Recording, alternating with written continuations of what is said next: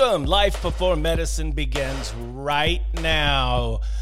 We have a very, very special guest today. This is a story of resilience. And I'm not exactly sure where this is going to go, but I think we're all going to find out together. Today's guest is Marcus. This is a young man I met just a couple of weeks ago at a conference we were attending in Las Vegas. He inspired me. I know he's going to inspire you as well. So sit back. Life Before Medicine begins right now.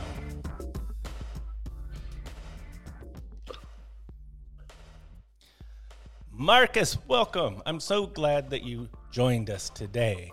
Um, Thank you for having me. Thank you for having me. It's an absolute pleasure. It's an absolute pleasure. It's been a couple weeks since you and I talked to each other, but it seems like yesterday. I don't know about you, but my life in the last two weeks has been a whirlwind. We're moving from northern Nevada down to Scottsdale, Arizona, and I guess I've just forgotten how unpleasant it is to move. I am I am well convinced I'm either going to die in this house because I'm never going to move again, or if I do move, then whoever buys this house has to keep all my crap because uh, it's just it's just too much, man. It's not like moving, especially in the heat. Yeah, and when you're I'm 56 years old, and it's not like being 26. Turns out that um, it it just has been uh, quite a, a physical challenge, you know and sure. um, and speaking of physical challenges, um, you're going to tell us a story today. A story you told me a couple of weeks ago, and um, we're going to uh, allow this particular podcast to direct itself. Um, and so, why don't you begin from the beginning? I think that resulted when several years ago, or, or, the beginning of your story started with a back injury. Isn't that right?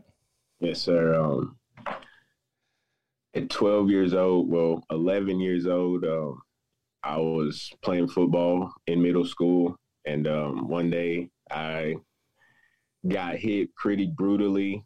And um, I can honestly say that that day, what I didn't know that that day would change my life for what seemed to be like for forever, but that day changed my life. Um, I got hit. Um, maybe back in September of that year, and we didn't find out that I was. Yeah, we didn't find out that how actually how injured I was until February of that year. So I went basically five, six months unknowingly still playing sports, still playing football. I played a whole basketball season.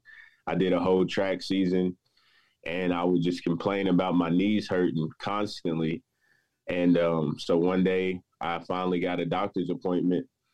And um, ironically, um, this doctor is still my doctor to this day. Um, I actually just had a knee surgery about um, two months ago and he performed it.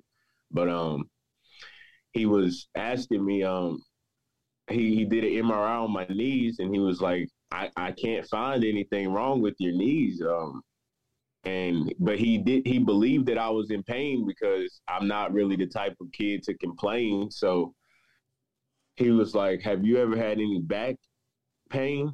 And when he said that, I just like laughed and I was like, "My back hurts constantly. Like my back is always hurting." And you are 11 years old at this time. At the time, I'm 11 years old, and um, so probably two days later, he gets me back in for an MRI on my lumbar and um, that's when he finds um, that my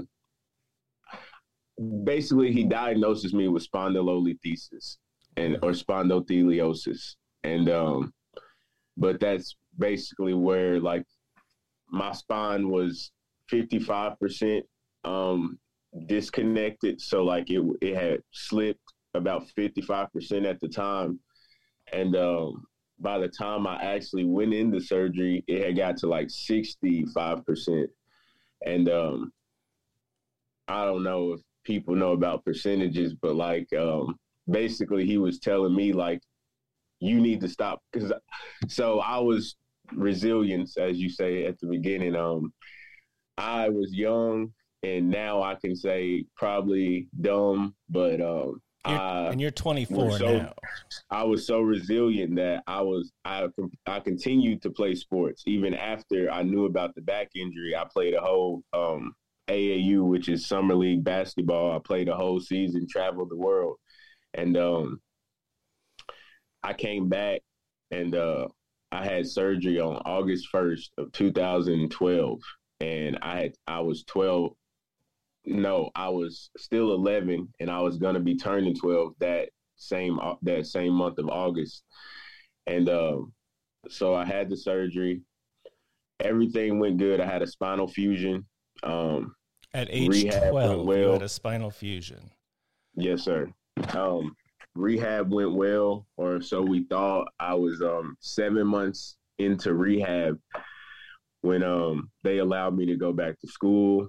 Um, because this basically this whole time that I had this back surgery, I was removed from my real life. But that is a story to be told because that year, going from seventh grade to eighth grade, um, I would I would have been taking all advanced high school classes, but because they had put me on homebound and they were sending a teacher out to my house, basically the like the school system said to me like you're not going to be able to keep up with where you're supposed to be at. So we're just going to put you basically where you were last year. Mhm. So instead of me progressing that year or learning really much of anything, I basically done the same thing I done my seventh grade year. Oh, so, Um, so you basically repeated the year. Now, let, let me just ask grade- you a quick question. Between the time that you were diagnosed and the time you had surgery, you continued to play sports. What what was going on with your parents? Did they know what was going on? Did they think maybe you shouldn't be doing this, or what was that interaction like? So my my mom, she actually has broke her back before. Um, so for her, uh, when she found out that my back was hurt to any extent, she didn't care about me ever playing sports again. And uh, my mom, she's an assistant superintendent, so um, education for her comes first always. Um, that is her main focus. That's her main priority. So helping kids and education, those are her those are her two passions. So when she found out I was hurt, it was instantly like you need to stop playing sports, you need to stop running, you need to stop working out, you need to sit down, literally. And my dad, on the other hand, was more so like, Are you does it hurt too much to play? Oh, I see. Can you push through it? Then then push through it. And even coaches were pretty much the same attitude as him, which like um it's crazy now because as I as I, I'm older and I'm more mature, I realize like four years of high school football or two years of middle school football or even a lifetime of sports is not worth your health. No. and and as a kid it's very hard to comprehend that especially when sports are basically like your livelihood. So for me i was i, I was also very good at sports. So for me like sports was my way out i guess so to speak um So did that your was my way to a free education. That was my way to free housing. That was my way to everything that I wanted out of life came through playing a sport. and you and- and your father thought you were going to play professional sports someday?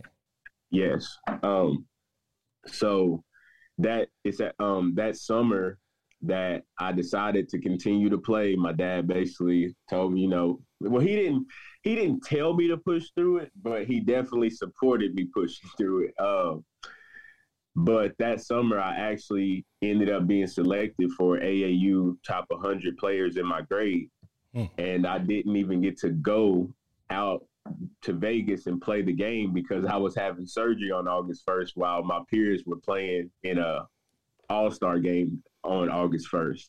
So that summer I actually done really good, but um health-wise I was only getting worse and the pain was only getting worse, but that that's that kind of leads to um that kind of leads to where my life started to lead to though because pain became such a a choice for me more so than like something that I had to accept. I like began to kind of um I began to kind of normalize this pain very very young and very early. So for me my pain threshold became crazy. So even when I was in the most excruciating pain, my body may know it, but my brain doesn't. So that kind of led to everything else. Um, so at um, 13 years old, I um, no, at 12 years old actually, I'm still um, I'm I I'm rehabbing for seven months, and then I go. I'm going to physical therapy, and I'm going to a place called D1, which is a training facility for athletes. And uh, I leave physical. Luckily, like thank God, and and that's another thing I want to say about my parents too is my parents are very very much God fearing people, and they had faith. So for them, also, it was more so like walk by faith and not by sight, because like they didn't want me living in fear. They didn't want me thinking like, oh, if I do this, I I can never walk again, or if I do this. So they didn't want me really having a negative connotation towards my injury. So that was also why they didn't completely make me stop playing sports. It was more so of a mental thing for for me. So um and I'm I'm at D1 training and luckily my physical therapist and my training facility were in the same building just in different parts. And um my trainer, he looks at my back and he's like, "Man, uh I don't think you're okay. We need to go see your physical uh, your uh, physical therapist. So we he walks me back over there, and she immediately like she kind of freaks out. She calls my doctor, my surgeon, um, and they get me. They take me from an ambulance straight from physical therapy to Vanderbilt, which is about an hour away from Bowling Green in Nashville, Tennessee, which is where I've had all my surgeries performed. Um, they rushed me there. I have an emergency surgery that night where they remove all the hardware. Um, I'm supposed to be going for another surgery that next day. But during the process of that second surgery, which is technically my third spine surgery, they um, ripped my nerve cavity in my spine. And so I woke up, which as a 12 year old, uh, I don't I don't even think I really have to describe like say much about it, but I woke up with um my wrist like strapped down to the bed and then like my legs strapped down to the bed, but it wasn't it was so I did not move because any quick movement, anything could like mean that like it, it was damaged forever. So um they were basically just trying to get it to fuse itself back together. So I went two weeks without having another surgery, but I went like two de- like probably tw- I think it was in all 28 hours where I was like laying in one spot and I could not move. But you have to understand that I like woke up from anesthesia to that. So that was a very, very traumatizing thing and traumatizing day for me. And um, about two weeks later, they performed the final and third surgery where they um, basically cleaned me out, took out everything that they had put in um, as far as like tubing goes and uh, for drainage because I my back had got severely infected due to the metal that they had used. I was allergic to the metal that they had used, um, which is why um, they think that the infection came. So, fast forward, um, probably fast forward a year and a half, I'm now in high school. I I basically didn't go to middle school my whole eighth grade year. Um, I'm now in high school, and it is a complete culture shock. I went from being one of the smartest kids in my grade, like beta club, um, AP classes, to now I'm dumbfounded and I'm lost. I don't know. I'm lost socially. I'm lost emotionally. I'm lost mentally. So as far as education goes, like that's kind of like the last thing on that list when you actually think about it. So I um education became way less important to me that year for sure. And um I just kind of became like rebellious towards it because like it wasn't working for me if that makes sense. So like i was kind of if i'm being honest now that i'm out of it i can honestly say i was very angry.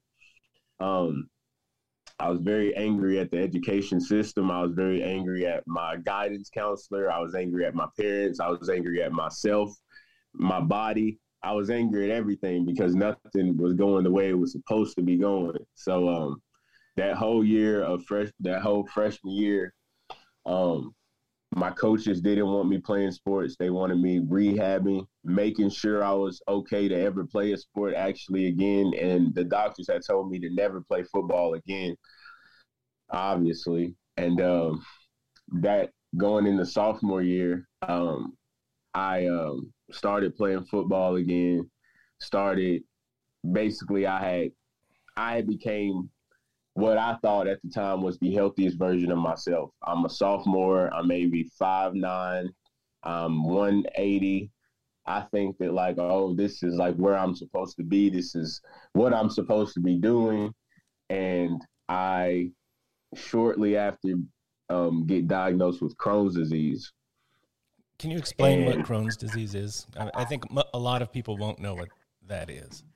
So Crohn's disease is a anti. Um, I mean, Crohn's disease is an inflammatory bowel disease. I would I would describe it as to make it easy for people. Um, basically, you don't control when the pain comes. You don't control when you need to use the bathroom. It's very unpredictable. It's very much life altering because of those factors, um, you don't really get to choose when um, you're going to feel it.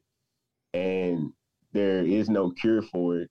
And so there's only medications that can um, pretty much make it dormant and quiet, but there's no medicine that can remove it. And you so, are 13 years old when you were diagnosed with Crohn's?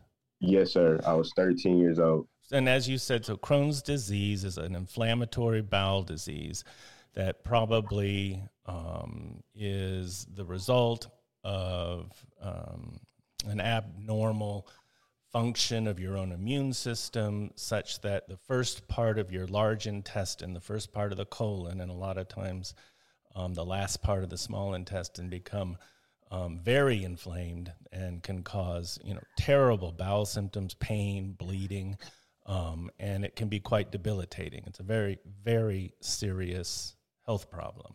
And you're 13 years old now, and you were diagnosed because you started having a lot of abdominal symptoms and, and bowel complaints. So actually, um, I would usually never share this, but because of what you were specifically, what I met you under um, with the pelvic floor and how much you've taught me already, um, I'll I'll say this, but um, I was actually at school. I had a game that day, and I just needed to use the bathroom really bad. And luckily, I was in my coach's class, and uh, he let me go. And I didn't come back for about 40 minutes. And uh, he like sent somebody to check on me, and I'm just like in the stall crying, and I'm like on the phone with my mom, and I'm scared because what just happened had never happened to me before. And like instead of a bowel movement, it was just blood. So I'm 13 years old at school. So I'm I'm calling my mom. I'm freaking out. I don't know what this is. I don't know what to do. I don't know who to tell at school. I don't think a, a school nurse can help me with this problem. So I don't really know exactly where to go from here. And I have a game later this day. So um my mom, she um she leaves work, she comes to get me from school, and uh, she takes me to Vanderbilt she doesn't take me, and that is also something that I want to um, kind of highlight before I tell the rest of my story. Is if you notice, every time that I really needed help or really needed um, medical assistance, I was always going an hour away instead of going to a hospital that was probably five minutes away or 10 minutes away down the street because the the healthcare in Bowling Green, Kentucky is not nearly as advanced as the healthcare in, say, Louisville, Kentucky, or Lexington, Kentucky, or Nashville, Tennessee. And it just so happens that Nashville is closer to me than Louisville or Lexington, Kentucky. So, and Vanderbilt is one of the best hospitals in all of America. So, um, I originally started going there under the Children's Hospital and I was a patient until I was 21 years old with the Children's Hospital. During this time, I had um, one doctor. Um, well, I had two doctors. I had a spinal surgeon, and then I had a rheumatologist. But I never had um, like a GI doctor. I never had, which is which now I know. Like, I mean, don't get me wrong, a rheumatologist definitely like can help me, but I never had the doctors that maybe I I needed um, so I had one doctor who was basically treating everything that I was diagnosed with. So I became the um, Crohn's disease is an autoimmune disease also. So I became I got diagnosed with Crohn's disease, then I was diagnosed with rheumatoid arthritis, and then I was diagnosed with uveitis. So all of those are autoimmune diseases. So he was basically treating everything that I had. All right. And um so we started um we started Remicade um when I was 14. And um I did that. I would go every four weeks and I would get um the infusion. It was a four and a half hour infusion. And I go every four weeks. But um during this process I began to I mind you now I'm getting older. Um I'm noticing more I'm learning more, I'm absorbing more, and I'm getting these infusions at a, a children's cancer center. And um I meet I meet friends, I meet kids, and then like the next four weeks when I come back from my appointment, like they wouldn't be there anymore. And over time, like you start to notice like oh, Gage is in here. Oh, Gage is gone. And then like you ask your nurse, like, have you heard from Gage's parents or is Gage um, not coming this week? And you find out that the friend you just met four weeks ago has passed away from his illness.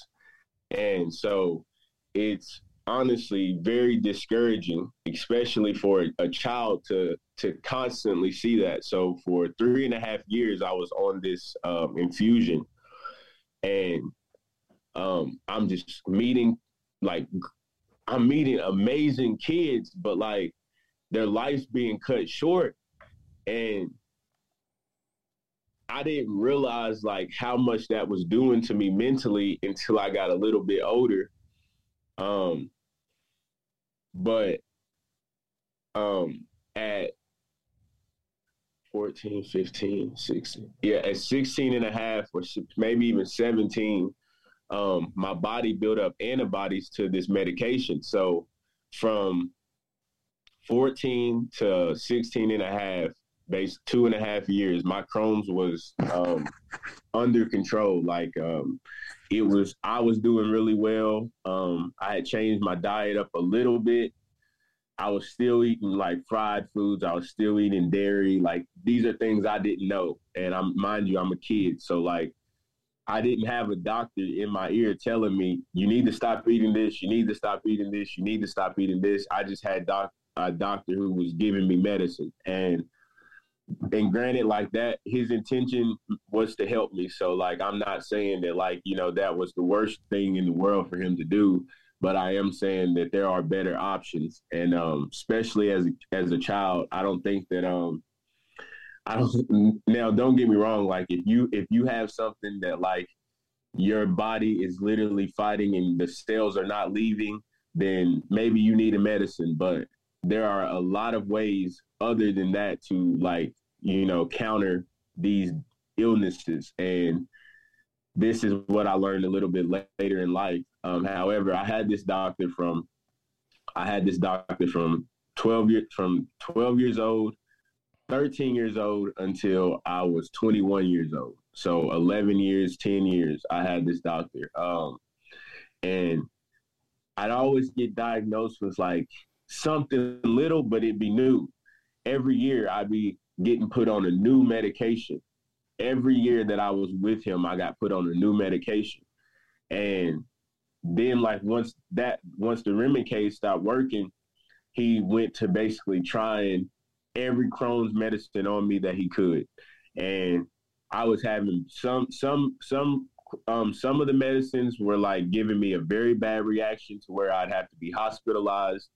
Um, I was having allergic reactions, skin reactions. Um, I th- honestly like, you know, uveitis is an autoimmune disease, so like I can't blame it on medication, but I just I just know that after um, an allergic reaction I had um, to one of the medications that he gave me, that's whenever the uveitis came in my eyes. So I don't know. I feel like if if we if if I sat down with somebody long enough and, and wrote all of this stuff down, we could probably add a lot of it up because nobody you know, suggested um, that you had a disease called Behçet's disease. Never. Okay. And I never heard about fibromyalgia until I was 23, mm. but that is way way down the line. So I have the same doctor for 11 years. Um, I'm taking the medicine he's giving me. He's give now I'm um at I'm 17, I'm 18 now because um from the time that I the medicine stopped working, it took him about seven months to get me on a new medication. Um I had turned um 18 by then.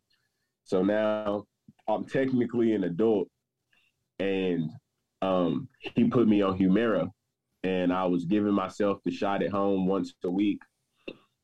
But this Humira was not helping me; it was only hurting me, and um, I kept telling him that, and it was kind of more so like, "Well, you're an adult now." like I don't, I don't know. The energy was just, just very weird about it, and um, so like, I went from seeing him every two to three weeks to seeing him maybe every six weeks, every eight weeks.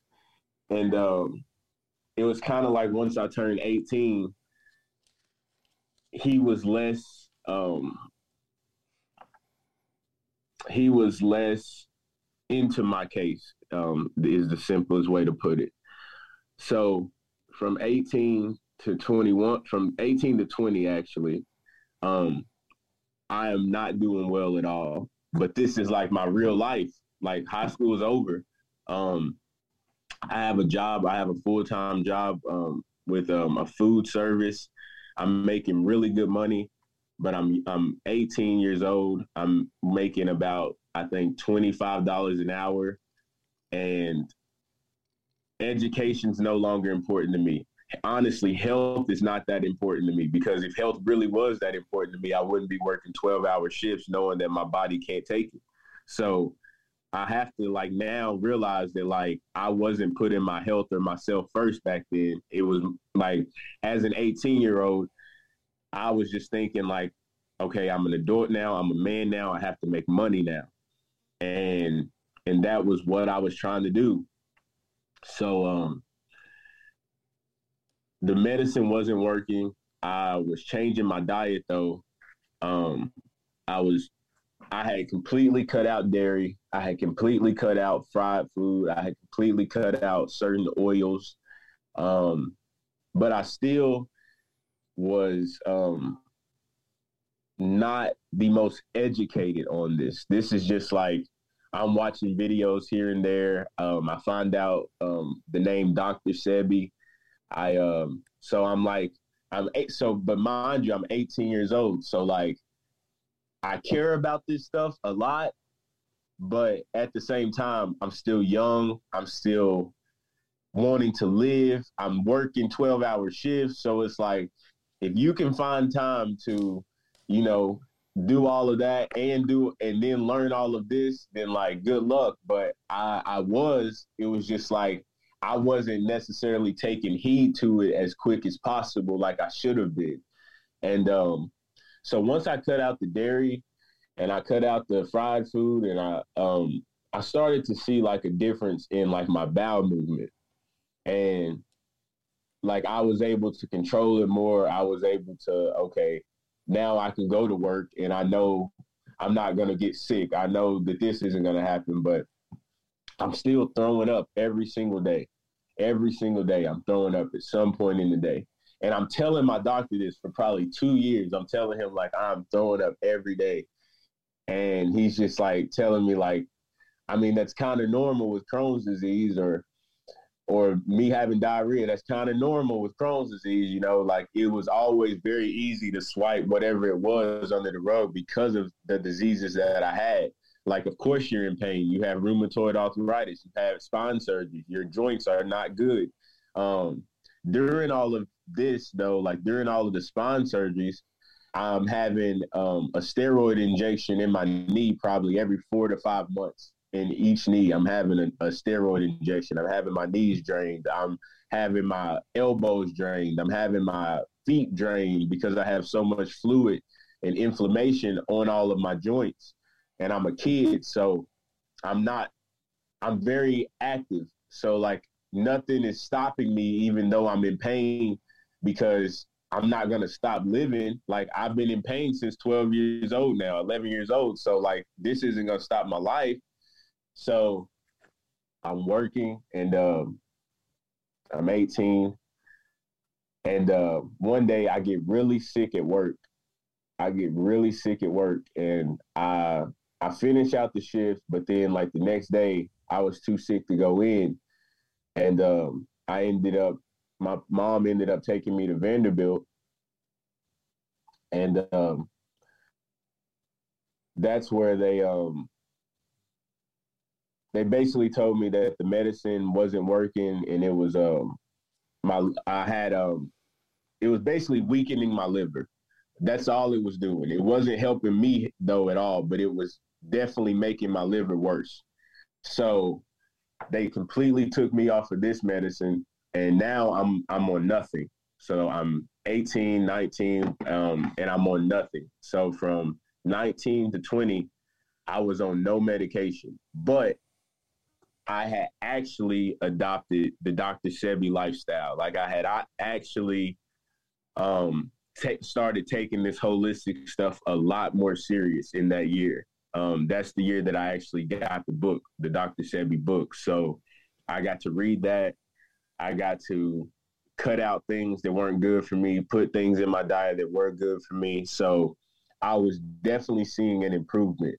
And um, one day I just had this really, really bad Crohn's flare up. And um, I like texted my mom about it and at the time, I'm living by myself though. But I texted my mom about it, and uh, because this is it's so funny, but this is finally a, a point in my life where I feel as though, oh my God, like I'm gonna get to have a life like my peers. Like it is gonna be okay. I am gonna get to live. Like I'm not gonna live the rest of my life sick. I'm not gonna live the rest of my life not knowing if I'm gonna make it into work or this or that. So I'm actually kind of I'm I'm more positive about my life than I've been since probably 12 years old, 13 years old.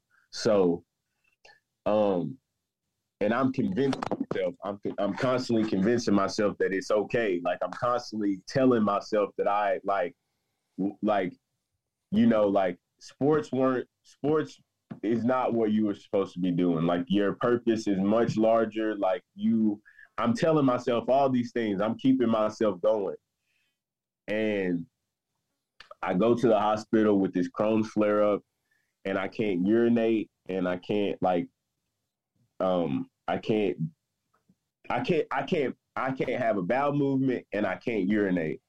But the doctor is like, he does a CT scan on my stomach, and he's like, I, I can't really see anything. I think you're just having a really bad flare up. I'm gonna give you some pain medicine. Um, and if it gets too worse, I guess come back. But but mind you, I'm only going to the hospital in Bowling Green because now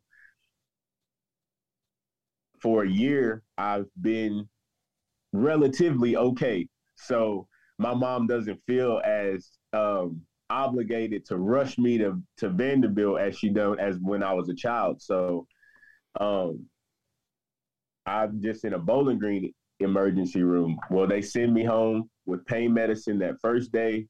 The next day, I go back to the hospital and I'm complaining of the same thing, but it's worse now.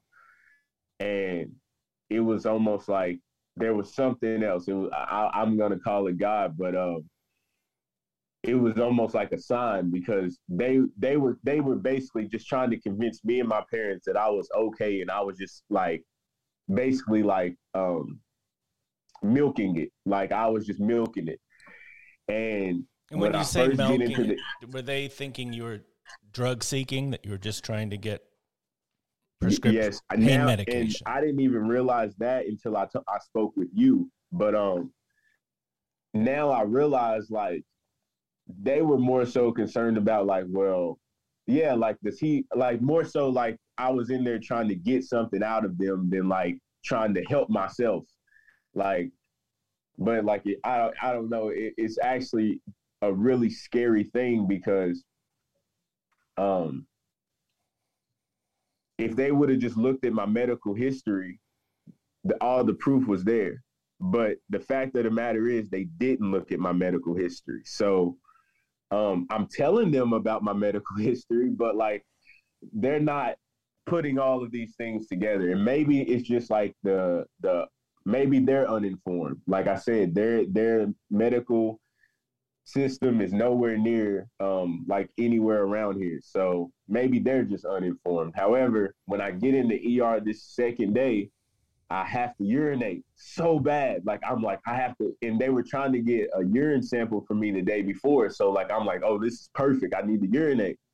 Well, when I go to urinate, it's just blood. And so I automatically I'm scared. Like I I'm I'm scared. I'm I'm worked up now and obviously, like if I'm already in excruciating pain, the last thing I probably need to be is worked up. But now I'm worked up. They're not giving me pain medicine at the hospital because like they're telling me, well, we don't want to give you anything um, and like make something worse. They're not so they're like it's so weird. So like he sends me home again, but this time he prescribes me um he prescribes me Percocets and I'm not big on pain medicine at all. Like because like I, I've been sick since I was a child. I've been in a lot of pain since I was a kid. So I never wanted to become a zombie.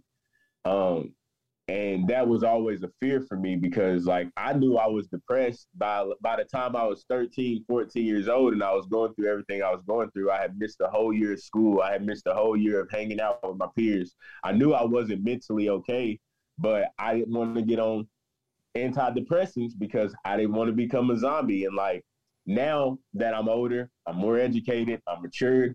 I completely understand that on a whole other level, but that is what we were being told back then, especially as not just a minority, but a black man, like a black kid. Like my parents didn't believe that I was like mentally unwell or mentally unstable until 2021 and I've been dealing with this stuff since I since 2011.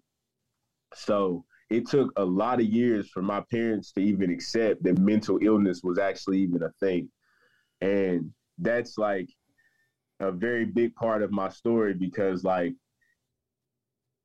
I had the doctors thinking that I was like crying wolf, and then on the other end, I, it was like my parents thought I was crying wolf to my mental health like the physical health is what the doctors thought I was crying with too. But my parents believed that part because my parents know I don't complain. So like, but when it came to the mental health, it was like they didn't. And I'm not gonna say they didn't believe that I was going through it, but they had no clue on how to deal with it or what to do about it.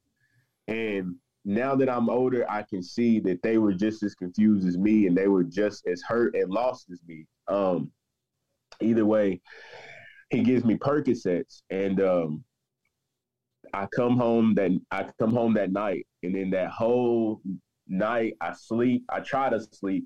Then that next day I wake up and I am in excruciating pain. Like I know I need to go to the hospital, but like not our hospital at this point. Like I know I need to go to Vanderbilt. And mind you, at the time I'm still technically um, a children's hospital patient. I still have never been to the adult hospital at Vanderbilt. I'm I'm, I'm a child's patient. So um, that became a really big confusion whenever all of this hit the fan because um, I take this I take this Percocet because I'm I'm in so much pain. I'm like, I got to do something.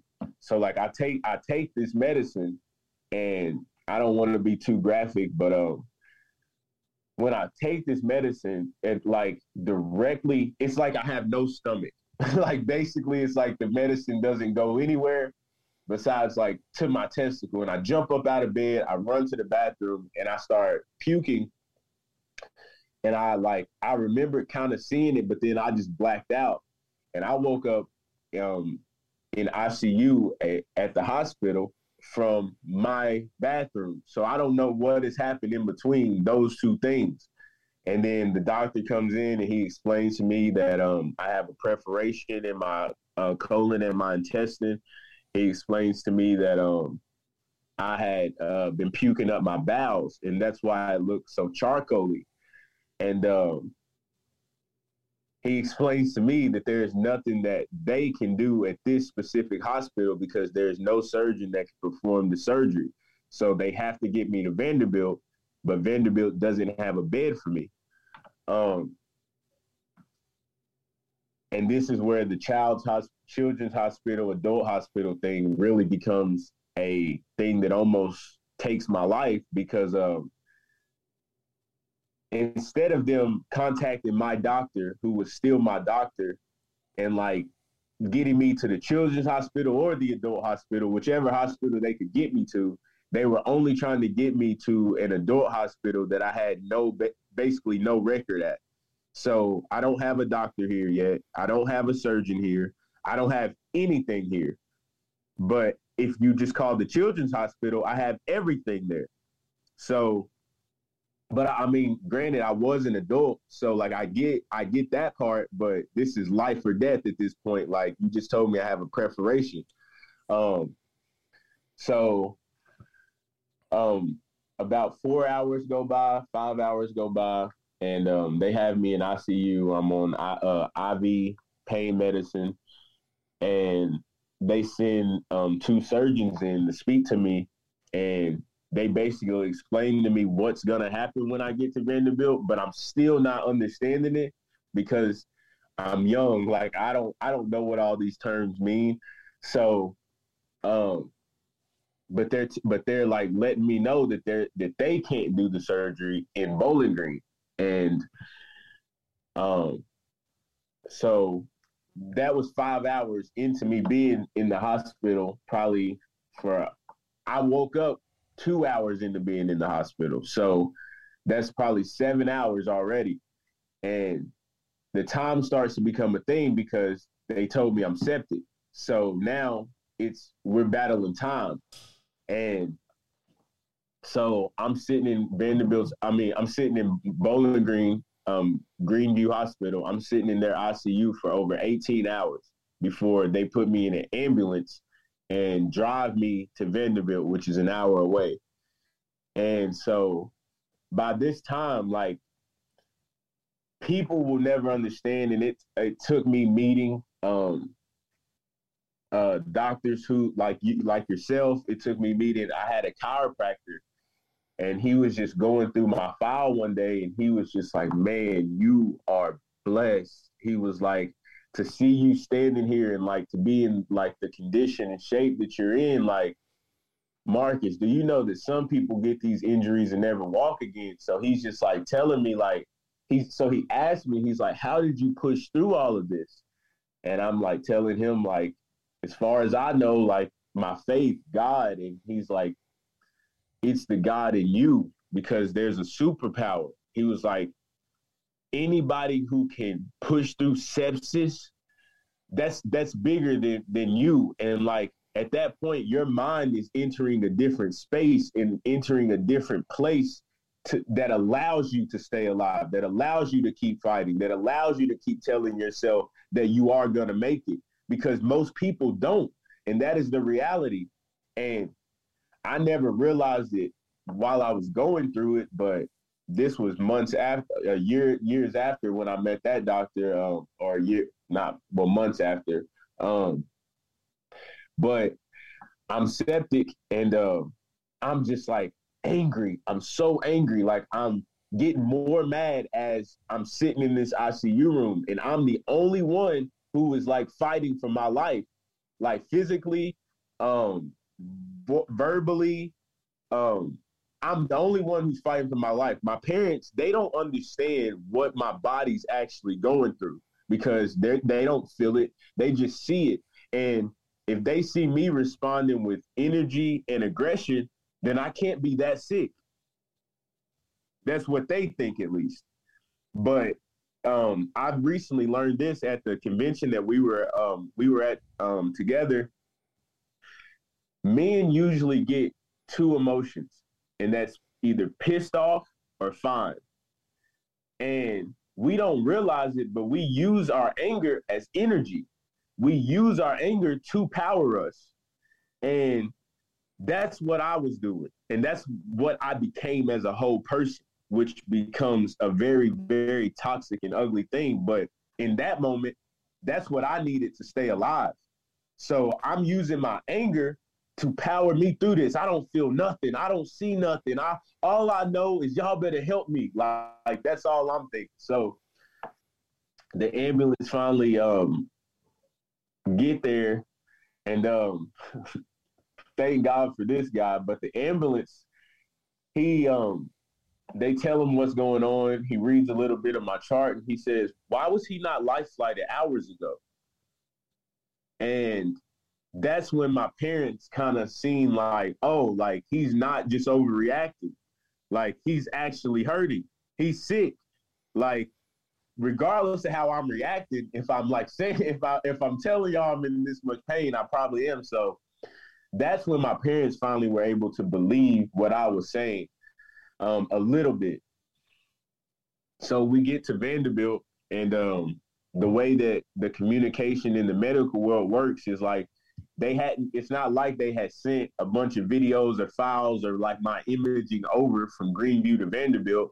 They sent it with me on a cd on a physical cd so vanderbilt literally only had a very very brief um, summary of what i what was actually going on with me. It was just like crohn's flare up bowel perforation and but they didn't know exactly how long I had been going through this. They didn't know how much pain I was in. They didn't know any of this. So when I get to Vanderbilt, they put me in ICU, and this story, like, um, I, I'm, I don't know what everybody believes in. I don't know if you believe in the universe. I don't know if you believe in yourself. I don't know if you believe that there's something higher than you. But if I didn't believe there was something higher than me, in this moment, I began to believe it because um, a young black man walks in the room, a young black doctor. He's maybe, well, at the time to me, he looks like he's about 25, hmm. 26. I'm like, this doesn't make sense. Like, he's not supposed to be here. Um, and he walks in and he touches the left side of my stomach, and it's like completely like it's expanded.